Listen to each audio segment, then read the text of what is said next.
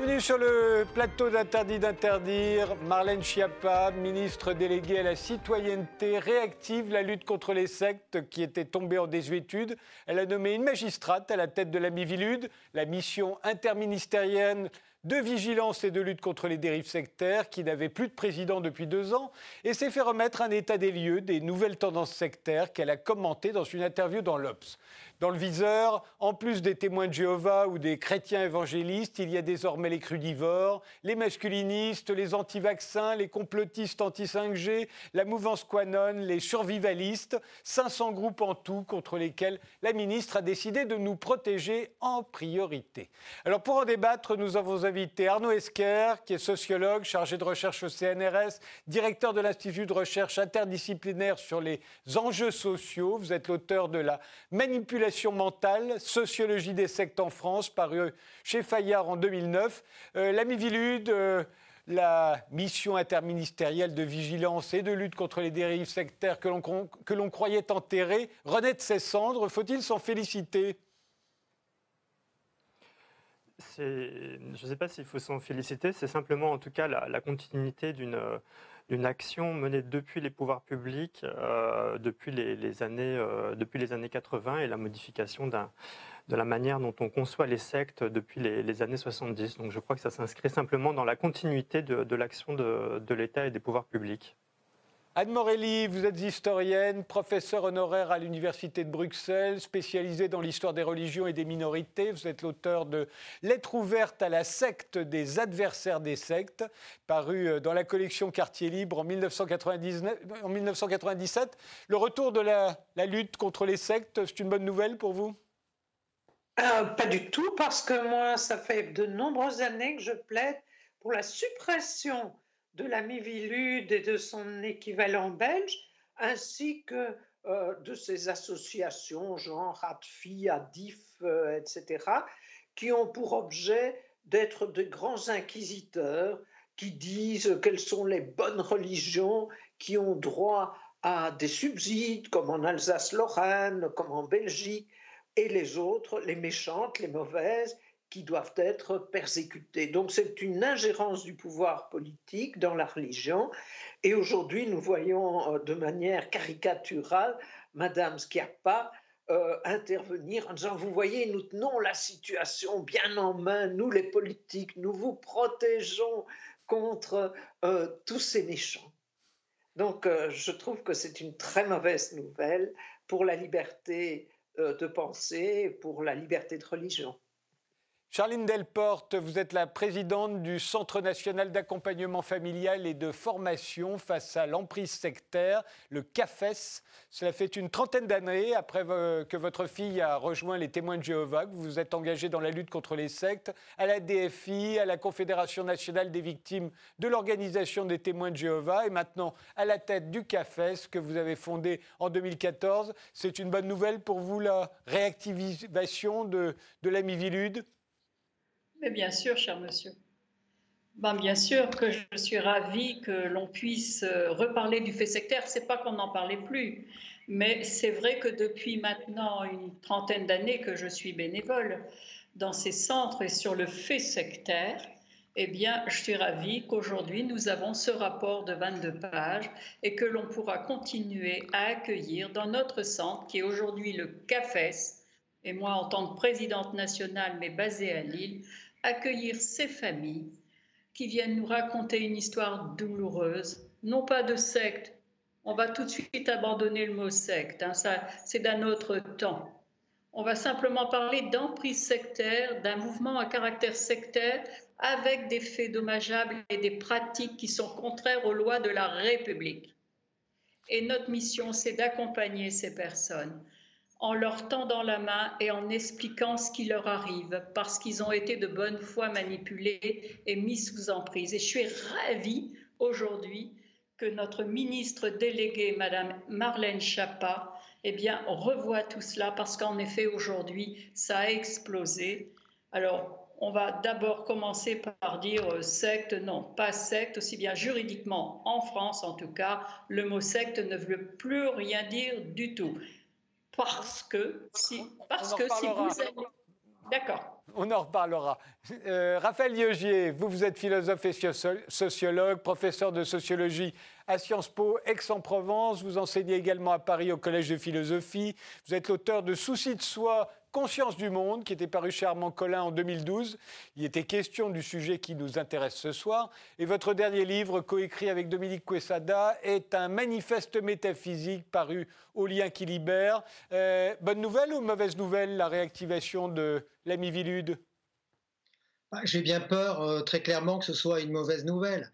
Parce que c'est une mauvaise nouvelle aussi pour l'état de notre société et en particulier du champ politique. Parce que ce que j'ai pu constater, moi, dans mes recherches, en dehors de euh, l'analyse clinique de ce que sont certains mouvements qui peuvent être des mouvements, euh, euh, des mouvements durs et des mouvements même d'emprise mentale, en dehors de ça, je crois que la lutte contre les sectes en France, c'est le prétexte à une lutte idéologique, d'une part, et d'autre part, c'est une fabrique d'unanimisme. C'est-à-dire quand le champ politique se porte mal, quand on n'arrive plus, par exemple, la veille d'une élection, suivez mon regard, à, créer euh, de, l'unanimité, eh bien, on a toujours les sectes parce que les sectes dépassent.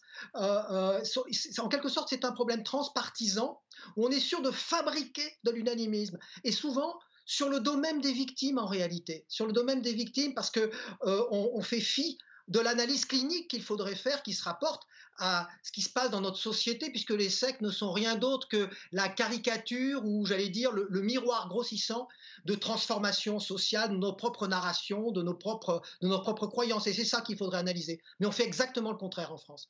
On cherche à fabriquer de l'unanimisme. Il faut savoir que la lutte contre les sectes, euh, c'est une spécificité française hein, qui nous a valu euh, d'ores et déjà d'être condamnés euh, par euh, la Cour européenne des droits de l'homme, d'être critiqué à l'ONU pour euh, euh, notre restriction à la liberté religieuse. c'est une politique publique et à ce titre, certains trouvent qu'elle est en contradiction avec la laïcité qui garantit la tolérance religieuse et la neutralité de l'État. Or, là, avec la lutte contre les sectes, qui est devenue depuis la lutte contre les dérives sectaires, parce que justement c'était contraire à la laïcité, ben, l'État se mêle des croyances des citoyens. Ça ne pose pas de problème euh, Ça ne vous pose pas de problème, euh, Arnaud Esquer ah, Arnaud ne nous entend pas. Ah, si, ça y est. si, si. Non, mais écoutez, la question, en fait, c'est que l'homo secte, et d'ailleurs, on l'a entendu là avec les différents, les différents intervenants. Il a une histoire, une histoire euh, assez ancienne, et il a une particularité, c'est qu'il est toujours sous forme d'accusation. C'est-à-dire vous n'avez jamais un groupe qui revendique être une secte. C'est toujours quelqu'un d'autre qui accuse euh, un autre groupe d'être une secte ou de dérive sectaire. Et ça, cette histoire, elle est ancienne. Euh, si vous regardez pendant la Révolution française, on désignait des sectes. Au XIXe siècle, on désignait des sectes. Euh, tout au long du XXe siècle, on a désigné des sectes. Simplement, à chaque fois, ce qui est désigné par secte n'est pas du tout les, mêmes groupes. Donc au XIXe siècle, c'est depuis l'Église catholique en France que les sectes sont désignées. Et les sectes, ça va être la secte franc-maçonne, par exemple. Et en fait, jusqu'aux années 70, les sectes sont désignées principalement depuis euh, le catholicisme en France. Donc, ce qui est désigné, ce sont des groupes qui sont euh, en rupture avec le dogme catholique. Mais ce qui se passe à partir des années 70, c'est que vous avez des associations de victimes qui se constituent qui engage ensuite les pouvoirs publics dans la lutte contre les sectes à partir des années 80 euh, euh, et de plus en plus dans les années 90, qui est un grand moment en fait où il va y avoir une mobilisation des pouvoirs publics contre les sectes. Or, si vous engagez les pouvoirs publics et des associations de victimes pour lutter contre les sectes, vous modifiez complètement la manière dont vous les désignez. Ça ne peut plus être par rapport à un dogme religieux, donc euh, comme le faisait l'Église catholique, mais ça va être par rapport à autre chose. Et c'est à ce moment-là seulement qu'apparaît l'idée, euh, en tout cas reprise par les pouvoirs publics, que euh, la secte a quelque chose à voir avec la manipulation mentale, l'emprise sectaire, Euh, et à ce moment-là, vous étendez complètement les groupes désignés. Donc vous avez des groupes qui peuvent être pas du tout religieux, vous avez des groupes qui vont être tournés vers euh, des aspects qui sont davantage liés à la sexualité, à l'écologie, à l'environnement, tout un tas de groupes qui se retrouvent désignés, euh, y compris des groupes qui existaient en fait spiritualistes depuis le, début du XXe siècle ou la fin du XIXe siècle, qui tout d'un coup se trouvent qualifiés de sectes dans le rapport de, de 95. Et en fait, c'est ça qui se ça qui se passe et qu'on voit encore euh, aujourd'hui. Je, rappelle que euh, quand il y a eu au début des, années 2000 euh, la question de la réglementation du titre de psychothérapeute, dont on pensait en fait qu'il était utilisé de manière abusive, l'argument qui était avancé était aussi déjà la question des, sectes. C'était pour lutter contre les sectes qu'on voulait réglementer le titre de, psychothérapeute. Donc vous voyez qu'on étend complètement le spectre et qu'on a quitté en fait la, manière dont les, sectes étaient désignées où les emprises sectaires étaient, euh, étaient qualifiées euh, depuis, euh, enfin, jusqu'aux jusqu'aux années 70-80. Et donc, ce qui se passe aujourd'hui, si vous voulez, c'est on est tout à fait dans la continuité de ce type d'action mise en place depuis les années 80, euh, on va dire, et le, fait qu'on désigne un grand nombre, enfin qu'on dise voilà qu'il y a beaucoup de, sectes, qu'il y a 500 sectes, là, comme le disait Marlène Schiappa, ça, ça a toujours été, si vous voulez, dans la dénonciation des sectes, à part l'Église catholique qui dénonçait, euh, voilà, de manière très importante au 19e siècle la secte dite maçonnique, et puis, à la fin du 19e, une inquiétude qui était liée aux anarchistes qui étaient eux-mêmes désignés comme des sectes. Hein, la secte anarchiste, il y a un livre d'un sociologue qui s'appelle Gabriel Tard, qui est sur les sectes et qui vise les sectes euh, qui, dans lesquelles il met des anarchistes, hein, parce que justement, lui prend un point d'appui qui est la suggestion, c'est-à-dire un peu l'équivalent de la manipulation mentale. Mais sinon, vous avez tout le temps plein de sectes qui sont euh, désignées. L'abbé Grégoire, qui a fait un grand dictionnaire des sectes au début du 19e siècle, il désigne un très grand nombre de sectes. On s'inquiète jamais seulement d'une secte, on s'inquiète en fait d'une multitude de sectes.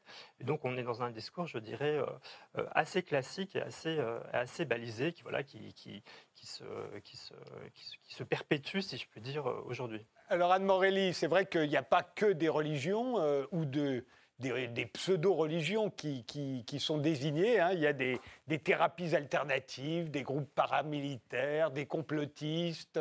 Euh, euh, néanmoins, euh, c'est d'après ce que dit Arnaud Esquer, ça peut te frapper aussi bien donc les, les, francs-maçons qu'autre chose, notre, notre allergie aux sectes.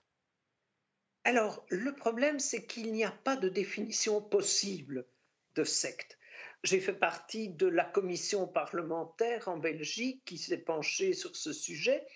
Et en fait, elle avait demandé à quatre professeurs de différentes universités francophones comme flamandes de venir expliquer quelle était la différence entre une secte et une religion. Et sans nous concerter, on a tous dit la même chose, c'est impossible. Parce qu'il n'y a pas de critères qui permettent de mettre d'un côté les bons, d'un côté les méchants. Et euh, par exemple, ce qui, est ce qui est considéré comme une secte dans un pays peut être considéré comme une grande religion tout à fait honorable dans un autre. Je prends l'exemple des Mormons. Si vous êtes né dans l'État de Utah, vous allez considérer que c'est la normalité de la religion d'être euh, mormon. Mais en Belgique et peut-être en France aussi, les Mormons ont été euh, surveillés par euh, ces associations, par ces pouvoirs publics comme la Mivilude, etc. Donc, d'un côté à l'autre de la frontière, on peut être considéré comme bon ou mauvais. Et nous avons en Belgique un exemple tout à fait caricatural, parce que ce sont les écoles Steiner alors, les écoles Steiner sont considérées du côté francophone de la Belgique, pourtant nous sommes un tout petit pays, du côté francophone comme une secte, et on a donné aux enfants, la ministre de l'Éducation a donné à un certain moment aux enfants des écoles des petits dépliants gare aux gourous, disant de se méfier des Steiner. Et de l'autre côté, du côté flamand, eh bien, les écoles Steiner sont subventionnées par le pouvoir, les pouvoirs publics. Donc, il, est impossible de décider qui est une secte et qui est une religion. L'homéopathe, il va vous dire qu'il est un médecin très sérieux, mais ses collègues vont considérer que c'est une secte. Et je pense que c'est dans cette euh, euh, difficulté qu'on euh, voit exactement que c'est le pouvoir politique qui désigne qui est une bonne religion et qui est une secte. Le pouvoir politique a le pouvoir de décider ceux qui vont être euh, subsidiés ou ceux qui vont être euh, persécutés au contraire. Et moi, je ne suis d'aucun de ces mouvements, mais je trouve assez dramatique qu'on perde beaucoup de temps de fonctionnaires et d'argent à persécuter des gens comme l'armée du salut, les adventistes du septième jour ou même les témoins de Jéhovah. Je pense qu'il y a des urgences qui sont différentes et je pense que tout ce temps et ce personnel qui a été consacré à cela aurait mieux fait d'être consacré véritablement à la lutte contre des ennemis de la démocratie, euh, contre les terroristes, entre guillemets. Charline Delporte, qu'est-ce que vous répondez à, Anne euh, Morelli? Écoutez, au risque de vous décevoir, chère madame, je crois qu'on a entre vous et moi. C'est compliqué. Je ne veux pas vous blesser, ni. Je crois que j'ai trois. Il y a trois sociologues, deux des religions et un qui ne l'est pas. Donc, je voudrais pas vous décevoir, mais D'abord, je ne sais pas ce que je fais là, moi. Ben si, vous, vous, défendez la lutte contre les sectes ou contre les dérives sectaires ou la mivilude. À ce moment-là, monsieur, moi, si je ne veux pas blesser ces, ces personnes, ils ont une histoire, ce sont des sociologues. alors là, l'histoire, je, je les connais bien, puisque pour ma culture générale, quelquefois, je vais les écouter. Mais ici, je tiens donc à mon poste, à, cette, à ce bénévolat, et depuis près de 30 ans, je suis une écoutante et je suis devenue présidente il y a 28 ans. Mais justement, vous pouvez nous expliquer, vous, euh, Anne Moret, euh, Charline Delporte, vous pouvez nous expliquer euh, en bah, quoi, par exemple, les témoins de Jéhovah, dont vous avez l'air d'avoir souffert personnellement dans votre famille, en quoi les témoins de Jéhovah ou les chrétiens évangéliques sont, ne sont pas des religions comme les autres? Mais écoutez, d'abord, on va, on va essayer tout simplement, et en France en tout cas, on a une belle laïcité. Moi, je parle de la France parce que la laïcité en France dit bien que toute croyance est tolérable et respectable, et que la liberté de conscience est tout à fait respectable également, et qu'on a le droit de croire à tout ce que l'on veut. Rappelons la laïcité, elle est très simple. Alors pour moi, les témoins de Jéhovah ou les adventistes ou les évangéliques ou je ne sais pas quoi, ces associations en règle générale euh, qui se mettent derrière des associations de loi 1901, moi j'ai rien à dire du moment qu'ils ne sont pas contraires aux lois de la République. Par contre, là où j'interviens en tant que présidente, eh bien, c'est quand ces organisations, et c'est simple, vous savez, c'est d'une grande simplicité. Moi, c'est quand on vient dans notre centre et qu'on vient, c'est souvent la famille, qui vient nous raconter une histoire douloureuse. Depuis que mon mari, mon enfant, ma famille ou un des membres, un être cher, est entré dans ce groupe, je le trouve plus pareil. Il n'a plus les mêmes comportements. Il a des pratiques religieuses différentes, mais surtout, il a aussi des faits dommageables.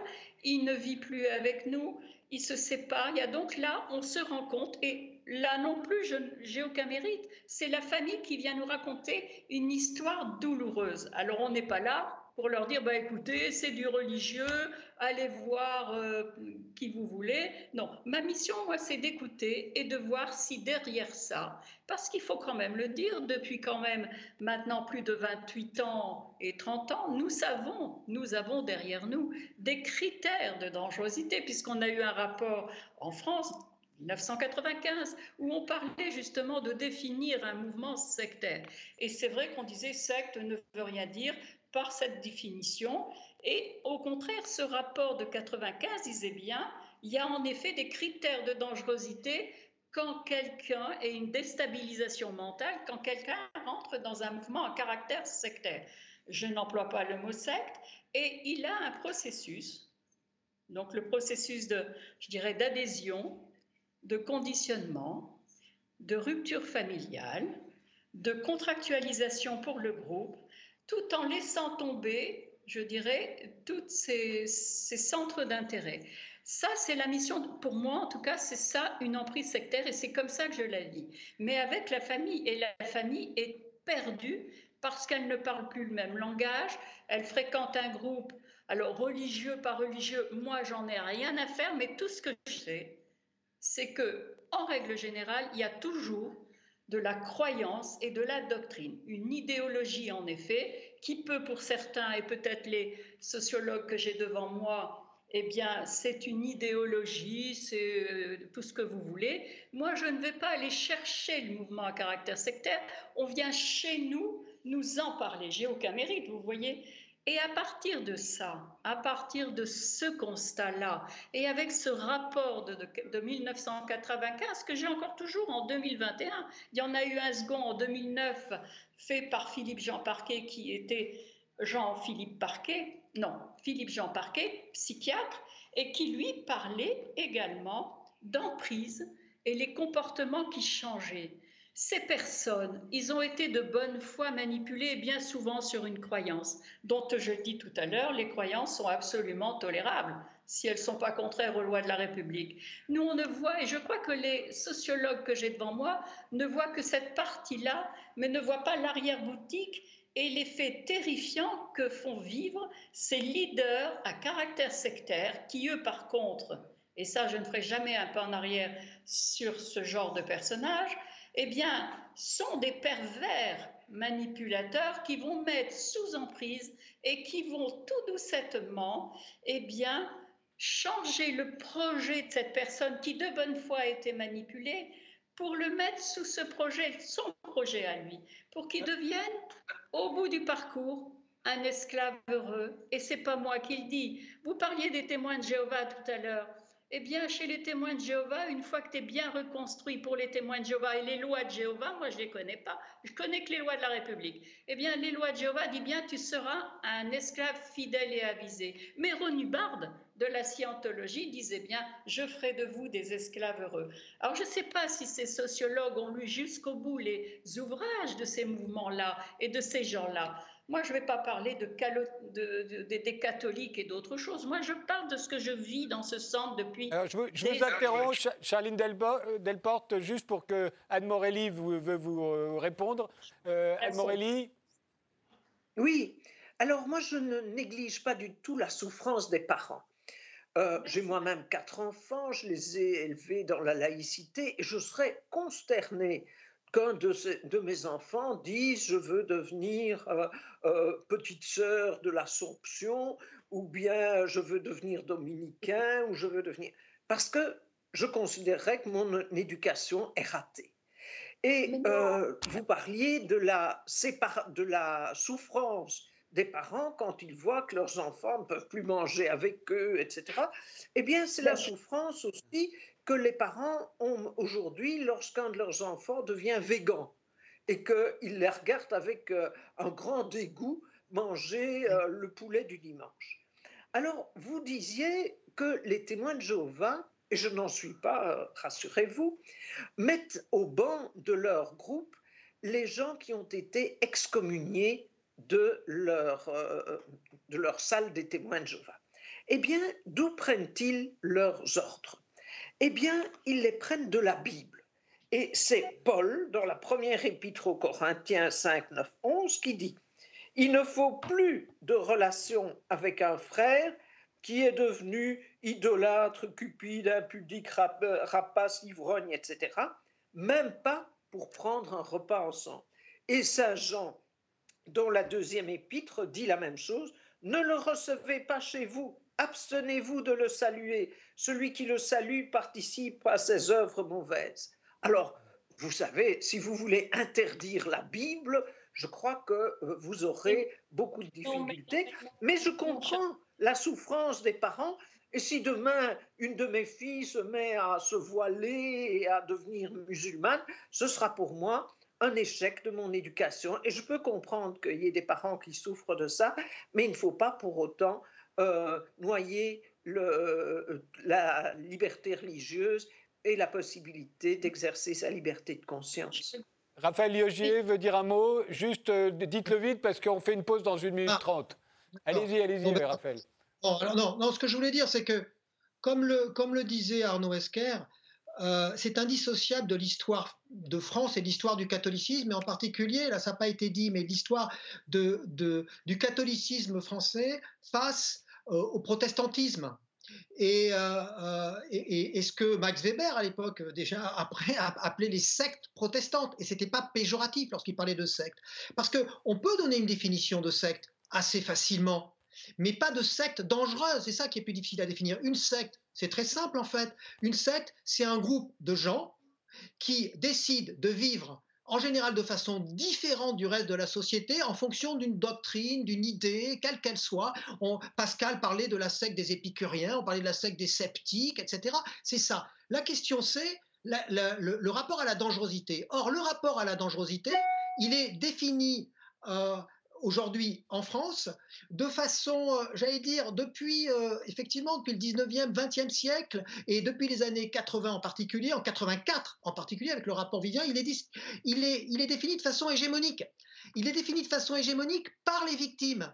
Alors, je crois que l'État a fini par instrumentaliser les victimes au détriment même des victimes. Parce que si on voulait être efficace, même dans la lutte contre les sectes, finalement, ça ne serait des sectes réellement dangereuses, ça serait moins difficile qu'on le croit. Seulement, ça ne créerait pas de l'unanimisme, de l'unanimisme politique. Et je pourrais plus tard, euh, dans l'émission, expliquer pourquoi et comment. Mais lorsqu'on fait confiance uniquement aux associations de victimes, et les deux grandes associations de victimes qui existaient, c'était le Centre OGICOR, qui étaient plutôt les laïcistes idéologiques, durs, athées, etc., qui voulaient faire prévaloir leur idéologie. Puis face à ça, on avait l'UNATFI, l'Union nationale des associations de défense des familles et de l'individu, qu'on trouvait plutôt, au début du mois, chez les catholiques, euh, pour la défense des familles, de l'enseignement privé mais sous contrat, etc., etc.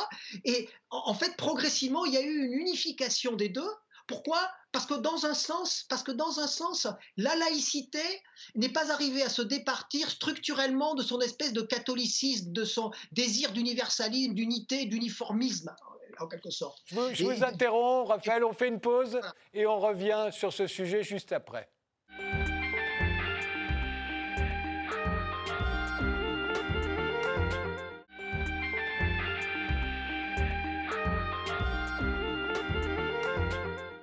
Reprend ce débat sur la lutte contre les sectes avec Arnaud Esquer, qui est sociologue. C'est l'auteur de La manipulation mentale, sociologie des sectes en France. Il y a également Anne Morelli, qui est l'auteur de Lettres ouvertes à la secte des adversaires des sectes. Il y a Charline Delporte, qui est la présidente du Centre d'accompagnement familial et de formation face à l'emprise sectaire. Et Raphaël Liogier, qui est philosophe et sociologue, professeur. Euh, universitaire et euh, l'auteur d'un manifeste métaphysique qui vient de paraître euh, au, lien qui libère. Alors, euh, on l'a dit, la, la lutte contre les sectes, ou plutôt contre les dérives sectaires, euh, parce que ce serait contraire à la laïcité de lutter contre les sectes, alors on lutte contre les dérives sectaires, euh, était un peu tombé en désuétude. Euh, on luttait contre l'islamisme, on en avait oublié de lutter contre les sectes, et puis ça vient d'être réactivé par Marlène Schiappa, et des 173 sectes listées en 1995, au moment où on crée la Mivilude, on est passé à 500 aujourd'hui, euh, des petits groupes, euh, a dit Marlène Schiappa, dans lesquels on trouve, alors on a dit les témoins de Jéhovah ou les chrétiens évangélistes, ça c'est des gros groupes, et puis des petits groupes, euh, c'est-à-dire des masculinistes, des survivalistes, des, des anti-5G, des crudivores, voilà, ce sont aujourd'hui les sectes contre lesquelles Marlène Schiappa a entrepris de lutter.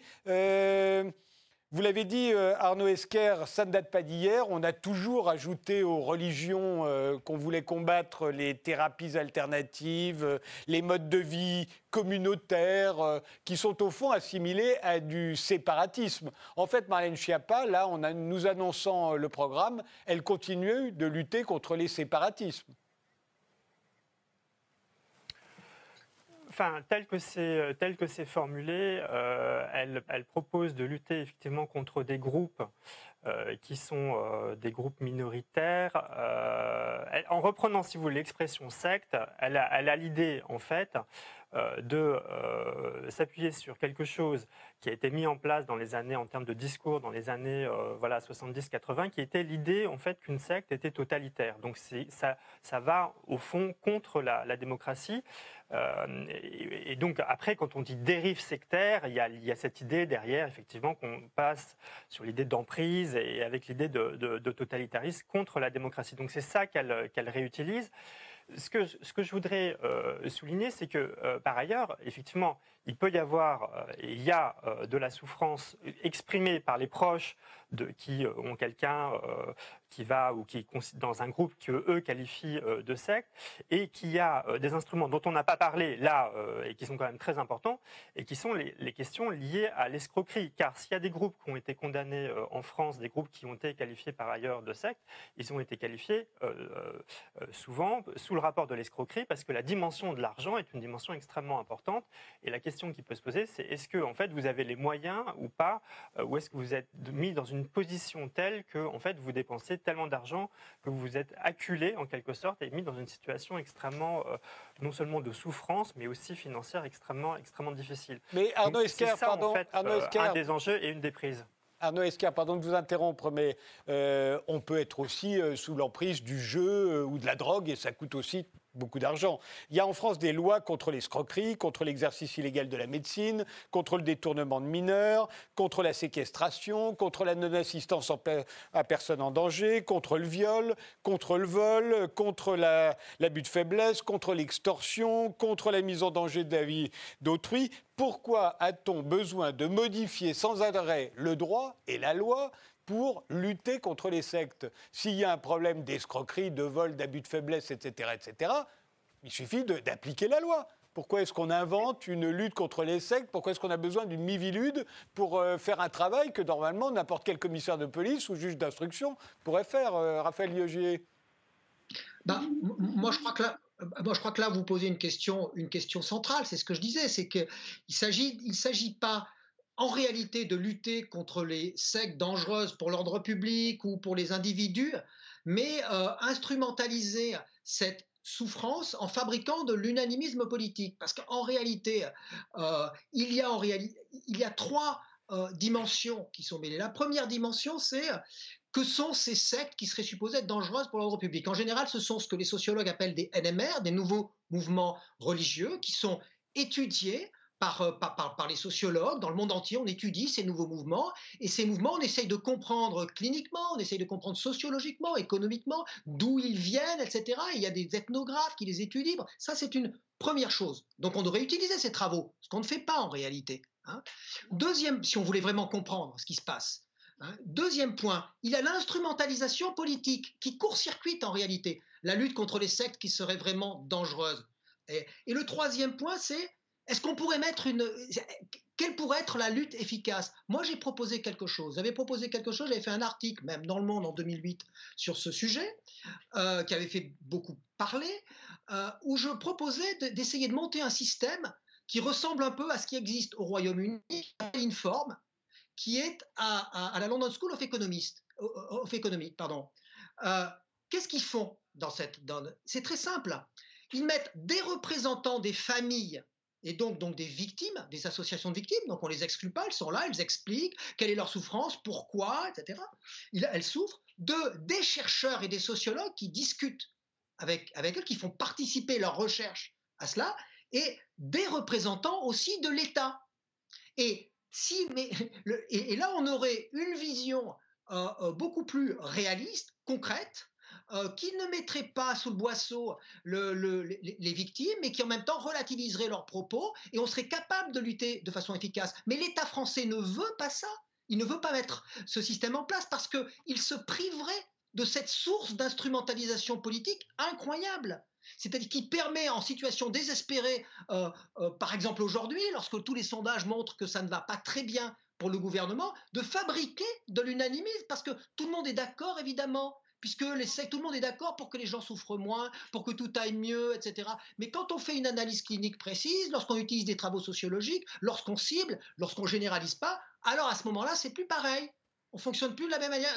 L'État français ne veut pas perdre la main là-dessus. La preuve, j'étais en partie avec mes étudiants à l'époque à l'origine du passage de la MILS à la Mivilude, parce que nous avions fortement critiqué l'action de la mission interministérielle de lutte contre les sectes. Nous avions en particulier montré, en créant une fausse secte avec mes étudiants dans mon séminaire, hein, et en faisant appeler des fausses victimes, que sans enquête, nous étions immédiatement classés dans la liste, dans, les groupes dangereux, sans qu'il y ait aucune enquête, sans qu'il n'y ait rien eu. Vous voyez bien qu'on ne peut pas fonctionner comme ça. On avait testé la chose, même avec mes étudiants les plus récalcitrants qui doutaient de, de mes analyses, qu'il avait constaté. Et c'est pour ça qu'à la suite de ce scandale, progressivement de la multitude même de ces scandales, on est passé à, non pas MILS, mais MIVILUD, mission interministérielle de lutte et de vigilance, mais seulement vigilance et contre les dérives sectaires. Sauf que la MIVILUD, sous l'action de, par exemple, de quelqu'un comme Georges Fenech et d'autres, est, devenu encore pire.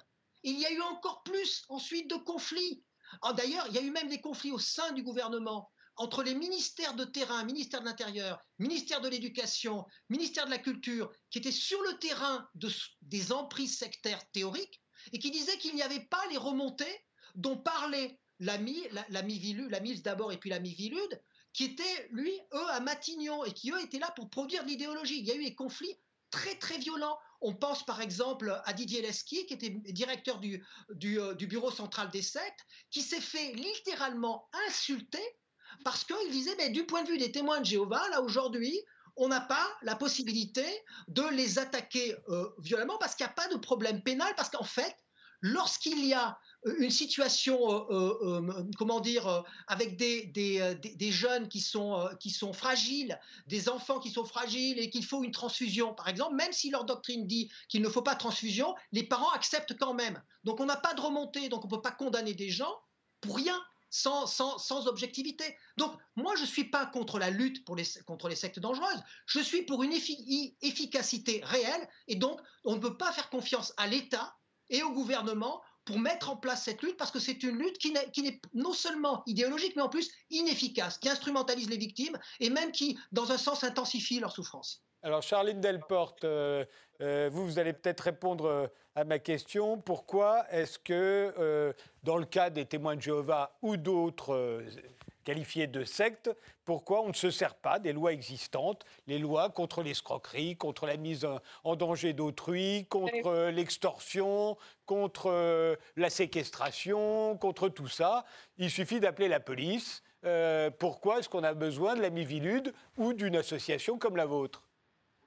Bien écoutez, je vais essayer d'être claire, hein, mais quand on est sous emprise, cher monsieur, et là vous avez raison, l'arsenal juridique existe et il faut appliquer les lois jusqu'au bout.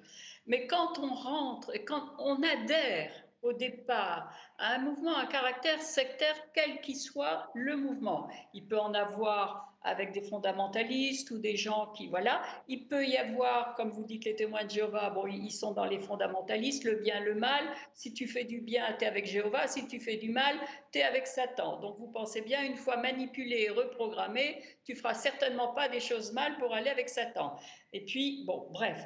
Mais ça peut être aussi les dérives, je dirais, à déviance thérapeutique et donc là aussi, une fois qu'on commence ce processus de manipulation mentale, puisqu'on sait maintenant et aujourd'hui qu'il s'agit bien après d'une dépendance, il y a tout un processus, bien sûr, de séduction, de conditionnement, de programme de rupture familiale et de contractualisation pour le groupe par un leader ou un groupe.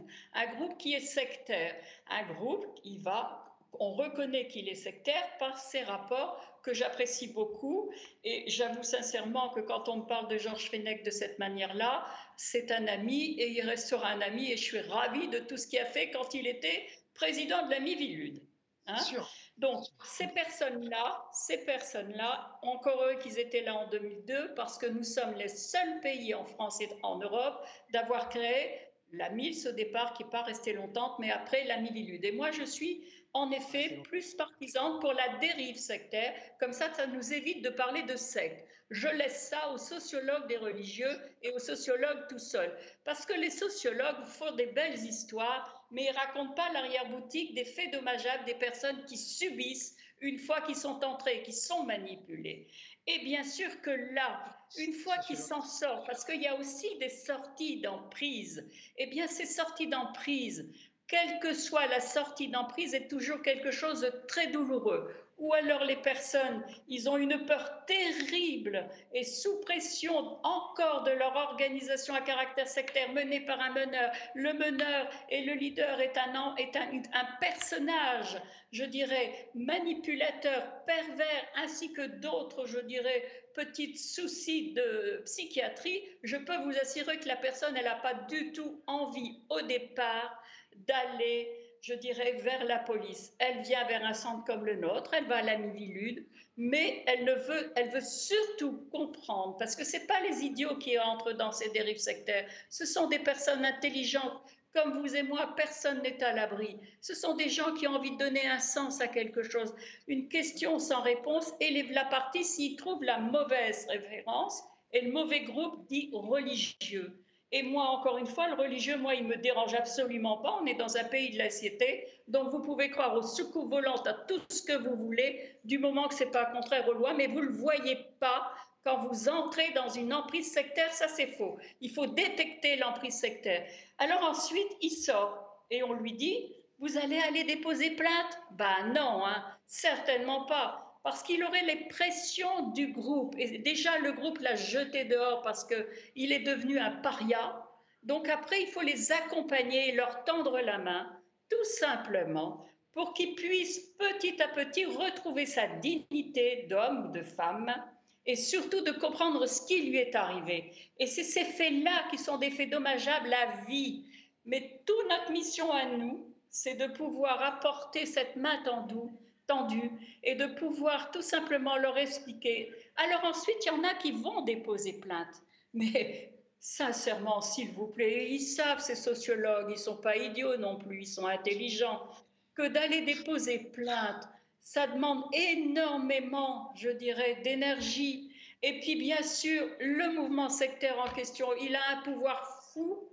Il a des gens à lui, il a ce groupe qui est là, et donc forcément, il a peur. Et vous savez, la peur dans l'emprise, il aura la crainte de la fin du monde, parce que c'est souvent ce qu'on dit dans un groupe. Si tu viens vers moi, tu vas voir, tu vas gagner un paradis, quel que soit le paradis.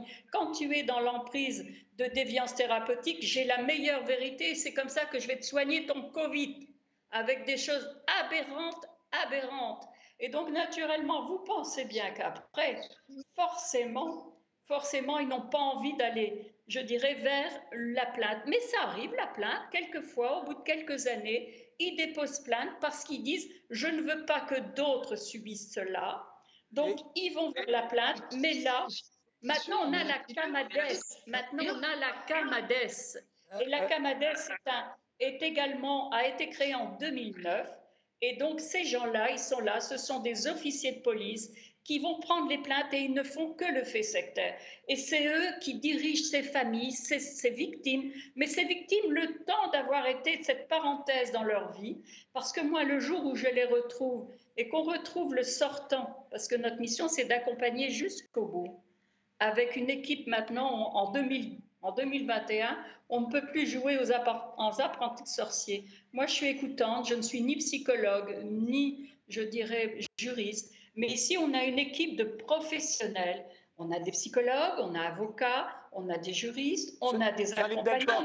Charline Delporte, je vous interromps, mais j'ai compris ce que vous vouliez dire. Et c'est vrai que toutes les lois que j'ai énumérées, euh, il y a des lois contre tout, sauf contre une chose qui s'appelle l'emprise. Et l'emprise, c'est une notion qui devient de plus en plus importante dans le discours actuel, euh, puisqu'on entend de plus en plus des femmes et des hommes aussi euh, euh invoquer l'emprise sous laquelle ils étaient, euh, auxquels ils étaient sujets pendant qu'ils se sont fait violer. Et, euh, et, qui ont mis beaucoup de temps, comme vous venez de le décrire, pour pouvoir porter plainte, pour pouvoir en parler, euh, parce que, disait-il, ils étaient sous emprise. Est-ce que, est que Anne Morelli, là, est-ce que la piste de l'emprise, qui serait la caractéristique de, la eh dérive sectaire. Est-ce que, est que vous l'acceptez, cette, cette, eh bien, cette tout notion? à fait, Parce que moi, j'ai été l'objet d'une manipulation mentale et d'une emprise qui a été telle que aujourd'hui, toute vieille que je suis, je peux encore vous dire je crois en un seul Dieu, créateur du ciel et de la terre, et en Jésus-Christ, son Fils unique, notre Seigneur, qui est né du Saint-Esprit, etc.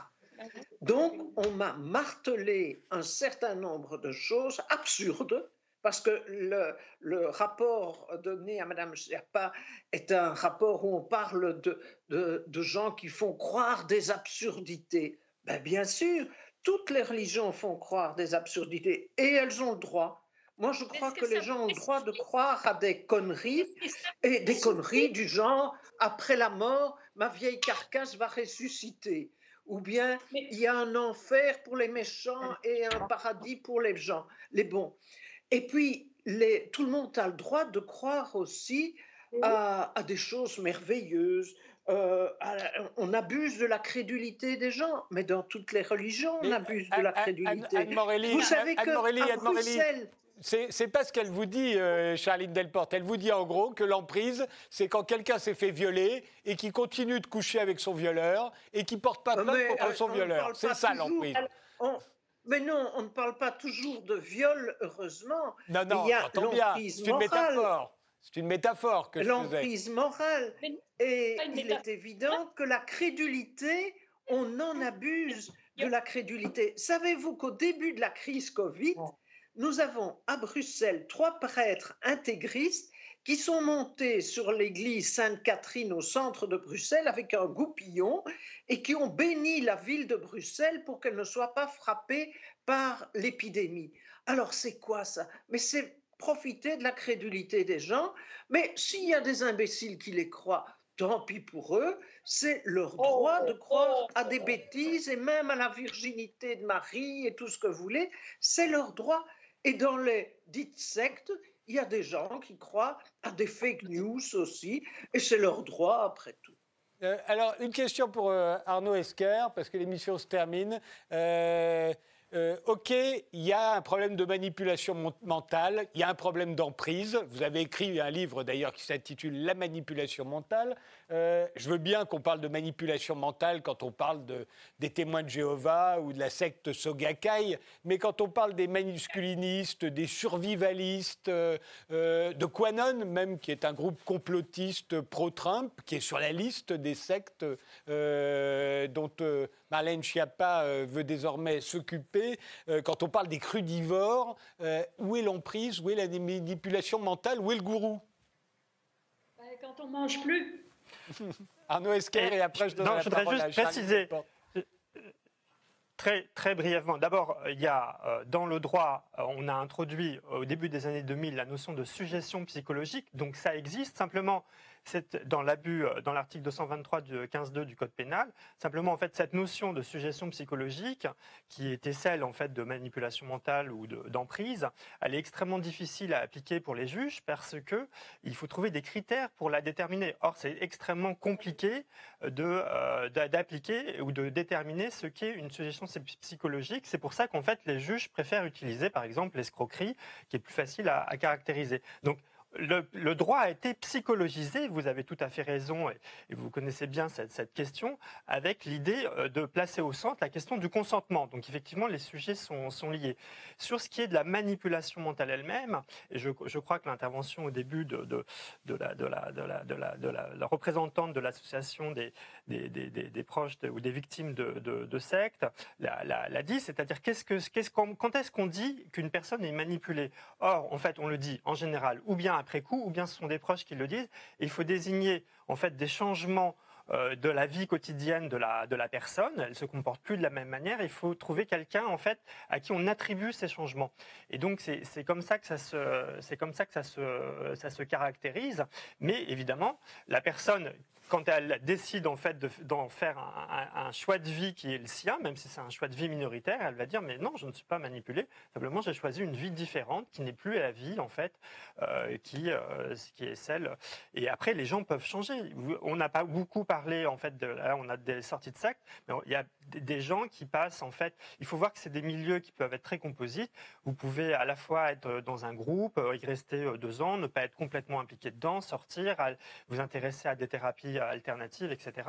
Euh, et, c'est tout ça, en fait, c'est cet univers-là, en fait, dont on, dont on parle. Dernier mot, euh, Raphaël Yogier Oui, moi, je voulais dire, je, je, ne suis pas contre la lutte contre les sectes dangereuses pour l'ordre public et les individus, mais je ne crois pas que la mivilude en particulier et, j'allais dire, l'emprise de l'État, puisqu'on parle d'emprise, ait amélioré quoi que ce soit sur ce sujet. C'est-à-dire, c'est un, une sorte d'esbrouf qu'il y ait des associations de défense de victimes qui accompagnent les gens, qu'il y ait des, numéros de téléphone, et puis qu'ensuite on les accompagne, on les aide, etc. C'est le rôle des associations. Et c'est très très bien, c'est pas un problème. Mais le problème avec la question des sexes, c'est un phénomène tellement flou, tellement nébuleux, tellement insaisissable, qu'à un moment donné, une ministre, Marlène Schiappa, arrive, elle vous dit on va mettre en place un certain nombre de choses. Comme vous le disiez tout à l'heure, on va faire une loi, on va créer toute une série de mesures. Et deux ans après, elle arrive, ou un an après, elle arrive, elle dit ça s'est amélioré, il y en a moins, euh, ça va mieux, etc. Mais comme on n'a aucun indicateur réel de est-ce que ça va vraiment mieux ou pas mieux, eh bien on est obligé de le croire. Donc il y a quelque chose aussi de sectaire dans cette façon de, de, justifier la lutte contre les sectes, si vous voulez. C'est ça, moi, que je, que je récuse. C'est pas en tant que tel le fait qu'il y ait des gens qui souffrent et qu'il faut qu'il y ait des associations qui les suivent, etc. C'est que même c'est inefficace et ça court-circuite la vraie lutte qui pourrait exister contre les sectes. Euh, Alors, la question, euh, Charline Delporte, euh, la ministre a, a, annoncé 140 000 personnes, dont 90 000 enfants, victimes de ces 500 secte. Euh, euh, comment elle obtient ce chiffre euh, Rien que les témoins de Jéhovah, c'est 200 000 personnes en France. donc, et, je pense que si on enlevait les témoins de Jéhovah, on trouverait sûrement pas 90 000 enfants victimes des masculinistes ou, ou des survivalistes. Si, cher monsieur, vous trouveriez tout ça. Il y a 200 000 témoins de Jéhovah en France, je ne sais pas, hein, moi c'est vous qui le dites. Moi par contre, ce que je peux voir, c'est que j'ai aujourd'hui 20% de plus dans mes mon association. J'accompagne ici 250 personnes qui ont tous, je dirais, les mêmes caractéristiques, mais pas le même mouvement. C'est-à-dire d'accompagner parce qu'ils ont tous été victimes d'un mouvement à caractère sectaire ou d'une emprise je dirais, euh, au niveau de tout ce qui est thérapeutique, euh, pseudo-thérapeutique et autres. Tout à l'heure, je disais, bah oui, mais comment on peut rentrer en, emprise quand on est, euh, quand on mange plus qu'on mange cru? Eh bien, il y a tout un processus également. Et puis après, vous mangez plus du tout. Et c'est là où ça peut être grave pour la personne et l'individu. Et je reviens moi à mes dommages, c'est-à-dire que à partir du moment où il y a un changement de comportement chez la personne qui avant était bien dans ses baskets et tout à coup ce changement se fait avec l'apparition d'un leader ou d'un groupe ou d'un mini-groupe parce qu'avec 20 personnes maintenant vous pouvez créer votre groupe. Et j'ai oublié de dire que les réseaux sociaux étaient formidables aujourd'hui. Au plus tu as un très beau site au plus c'est trop vrai pour être vrai. Eh bien, à ce moment-là, vous passez, je dirais, dans des pratiques qui ne sont pas les vôtres, on vous flanque après ta pensée qui n'est pas le vôtre, et on vous enlève votre liberté, votre dignité, vous entrez en dépendance et dans une dépendance qui est celle d'une emprise caractérisée avec ces critères de dangerosité qu'on a maintenant depuis tant d'années et qui ont été faits et que je suis aujourd'hui parce que je suis, moi, le plan aujourd'hui qui est celui de notre ministre délégué Marlène Schiappa. Et je crois qu'elle va avoir beaucoup de boulot et je ne vois pas ce qu'on aura à faire derrière ça. Notre, moi, je, vous savez, je ne cherche pas à savoir si la politique, mon centre est inconfessionnel et apolitique. Donc, quand j'entends Madame euh, la sociologue dire qu'il y en a un qui a béni tout la Bruxelles. Est-ce que vous avez des faits dommageables, chère madame? Vous avez des faits dommageables qui sont à vie, eh bien, je serai d'accord de vous accueillir. J'ai une main tendue pour vous et je vous aiderai à retrouver une certaine dignité et à pouvoir ne plus souffrir de ce que vous avez vécu. Derrière ça, derrière une emprise sectaire, parce que derrière, c'est vraiment, je dirais, l'arrière-boutique est dangereuse. Il y a des viols, il y a de tout ce que l'on veut, mais je peux vous assurer que l'emprise sectaire, ce n'est pas quelque chose qu'on doit prendre à la légère, surtout en 2021. Voilà. Je vous interromps, euh, Charline Delport, je vous interromps parce que l'émission est terminée. Je vous remercie tous les quatre euh, d'avoir participé à ce débat. Merci de nous avoir suivis et rendez-vous au prochain numéro.